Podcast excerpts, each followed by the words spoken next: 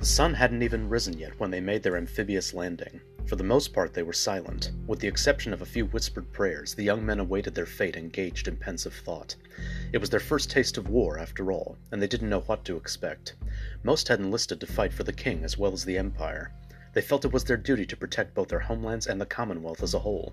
But little did they suspect that the campaign of which they were to be a part would prove to be one of the biggest military blunders in history.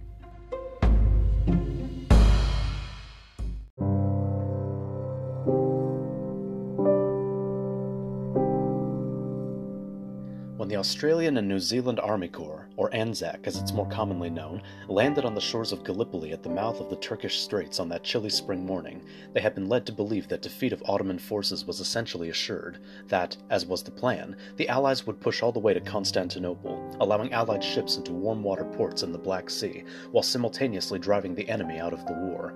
What awaited them, however, were entirely different circumstances, ones that would ultimately cost them over 11,000 lives. Though by no means an easy experience, let's hop into one of these landing craft and experience firsthand what it was like to be an Anzac soldier at Gallipoli, right here on the History Loves Company podcast, because history is shaped by all of us. The event that single handedly triggered the outbreak of World War I was the assassination of Archduke Franz Ferdinand while he was away to inspect the Austro Hungarian Imperial Armed Forces in the city of Sarajevo in Bosnia and Herzegovina.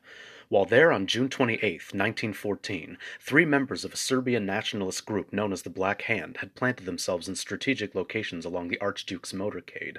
The first ultimately chickened out, the second missed. The third, a 19 year old Serb named Gavrilo Princip, fired his rounds into the dignitary's motor car, killing him along with his wife, Archduchess Sophie, who had been seated beside him.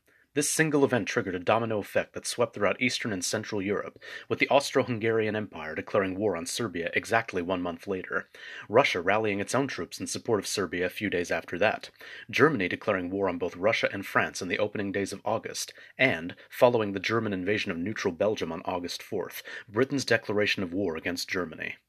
Seven years prior, in 1907, Britain, France, and Russia had formed an alliance known as the Triple Entente, and incidentally, it was these three nations who would make up the crooks of the Allies in the conflict.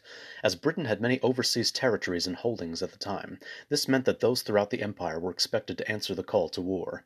Though independent for 13 years by the time the Great War, as it was then called, broke out, Australia was one of the former British possessions that rose to the occasion, offering up some 400,000 young men to join the fight. Of these, some 25,000 from both Australia and New Zealand were consolidated into a single force known as the Australian and New Zealander Army Corps, or ANZAC for short, in the early days of 1915. Based in Egypt, they were mobilizing in response to the Ottoman Empire's entry into the conflict, when the latter had carried out a surprise attack on Russia's Black Sea coast on October 29, 1914, and soon after joined the war on the side of Germany and the Austro Hungarian Empire, the three countries of which were collectively known as the Central Powers. The events leading up to the Gallipoli campaign began on February 17, 1915, when a British seaplane, the HMS Ark Royal, flew a reconnaissance mission over the Turkish Straits. Two days later, on February 19th, the first attack began on the region known as the Dardanelles. A combined British and French task force, backed by the artillery of the British ship HMS Queen Elizabeth, launched a long range bombardment of Ottoman artillery batteries along the coast. Inclement weather, though not uncommon to the area, postponed further bombardments, but on February 25th the combined Allied force had laid the Turkish forts to waste and cleared the entrance of the straits of all mines. From there the objective was to push all the way up to the Sea of Marmara and lay siege to Istanbul, the largest and most strategically important city in Turkey, to clear the way to the Black Sea to provide the Russians with supplies. But Ottoman batteries on land threatened to slow the Allies' progress up the straits. Frustrated by these developments, the British First Lord of the Admiralty, a young lion who you may know as Winston Churchill, pressured Admiral Sackville Carden, the naval commander of this operation, to hunker down and double the fleet's efforts. By March 4th, so confident was Carden in the Allies' progress that he sent a cable to Churchill assuring him that they would arrive in Istanbul within two weeks. Adding to this sense of impending victory was a German telegram that had been intercepted by British forces, stating that the Turkish forts along the Dardanelles were running low on ammunition. After careful planning and coordination, Carden planned the main attack for March 17th, but was soon suffering from stress and relieved of his duties by a medical officer. Thus, the responsibility of carrying out the attack fell upon Admiral John de Robeck's shoulders, an officer in the Royal Navy. On the morning of March 18th, Turkish forces awoke to an incredible sight. A large Allied fleet comprised of 18 battleships and an armada of cruisers, destroyers, and minesweepers attacked the narrowest points of the straits, which are only about a mile, or 1.6 kilometers, wide. Though the attack had started out smoothly, at least from the Allies' perspective, by 2 p.m. local time that day, it was clear that they were losing the fight. As the minesweepers were under heavy enemy fire, two battleships, one French and the other British, were sunk when they hit stray mines. Several other ships were heavily damaged as a result of hitting mines, and many crewmen lost their lives. This caused the Allies to reassess their attempt at taking the straits, to which they arrived at the conclusion that it would be best, and perhaps less risky, to take them by land. The Gallipoli campaign was set in motion. Following these disastrous naval bombardments, British, French, Australian, and New Zealander troops were organized to wipe out the Ottoman mobile artillery. Herbert Kitchener, a lord as well as the British Secretary of State for War at the time, appointed one General Sir Ian Hamilton in charge of the 78,000 soldiers of the British Mediterranean Expeditionary Force, or MEF for short. Meanwhile, the Australian Imperial Force (AIF) and the New Zealand Expeditionary Force (NZEF) there's a lot of acronyms here were consolidated into the Australian and New Zealander Army Corps, better and more famously known by yet another acronym, the ANZACs, and were sent to Egypt for training before being sent to France. They were to be commanded by Lieutenant General Sir William Birdwood of the British Army. The Anzacs were to be joined by the regular 29th Division, as well as the Royal Naval Division, both British outfits. In addition, the French Corps Expeditionnaire d'Orient or the Expeditionary Corps of the East, was placed under Sir Ian Hamilton's command. In the meantime, the aforementioned British and French divisions were sent to Egypt to link up with their Anzac comrades. Over the ensuing month, Hamilton prepared and finalized his plan of attack. His objective was to focus on the southern part of the Gallipoli Peninsula at Cape Helles and Sedulbahir, two rocky headlands that, at the time, stood unopposed. But Hamilton's hubris, as well as the Allies' overall discrediting of the Ottomans' fighting ability, practically assured him from the start that such a campaign would be easily won. So confident were the Allies of the Turks' lack of military prowess that they even circulated pamphlets among their troops as the latter were stationed in Egypt.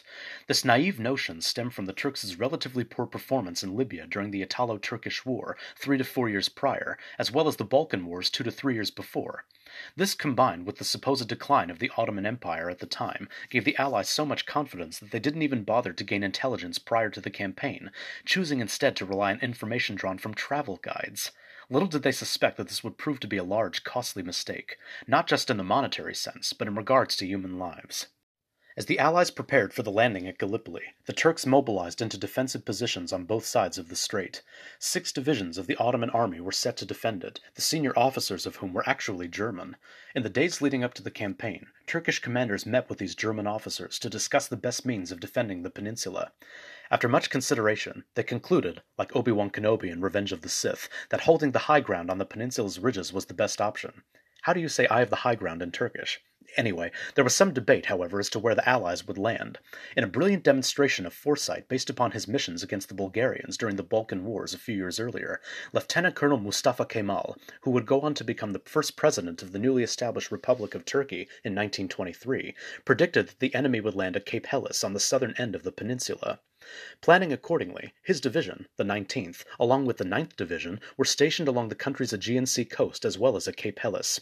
Two other divisions were stationed in the town of Boulayr on the northern end of the peninsula.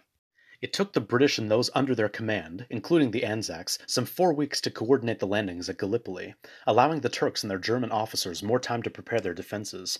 General Otto Liman von Sanders, the German advisor to the Ottoman Empire at the time, later recalled that, This respite just sufficed for the most indispensable measures to be taken. Unquote. In short, they would be ready when the enemy made their landing. A small ferry service of boats used to carry troops and supplies across the Narrows was organized, as were the construction of makeshift roads, the improvisation of mines fashioned out of torpedo warheads, and the barbed wiring of several miles of beaches and coastline. Trenches were dug ahead of time, and troops were sent on marches to stay fit and active as well as to avoid lethargy. By early April, just days before the Allied landing, the Turks had assembled the Ottoman aviation squadron with help from the Germans, whose job it was to fly reconnaissance missions and keep a close watch on the British naval advance. An airfield was the finishing touch. By the middle of the month, they were ready.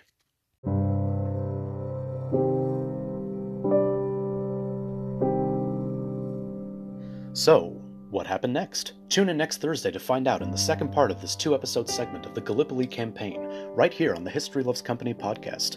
If you enjoyed this first part and are eager to learn more, please consider supporting me monthly. By visiting anchor.fm slash historylovescompany, you'll find a support button. Click it and you'll be redirected to three monthly support plans that fit any budget or monetary situation.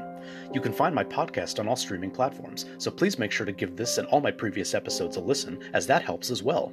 Have a great weekend, everyone, and thank you so much for listening. See you next week.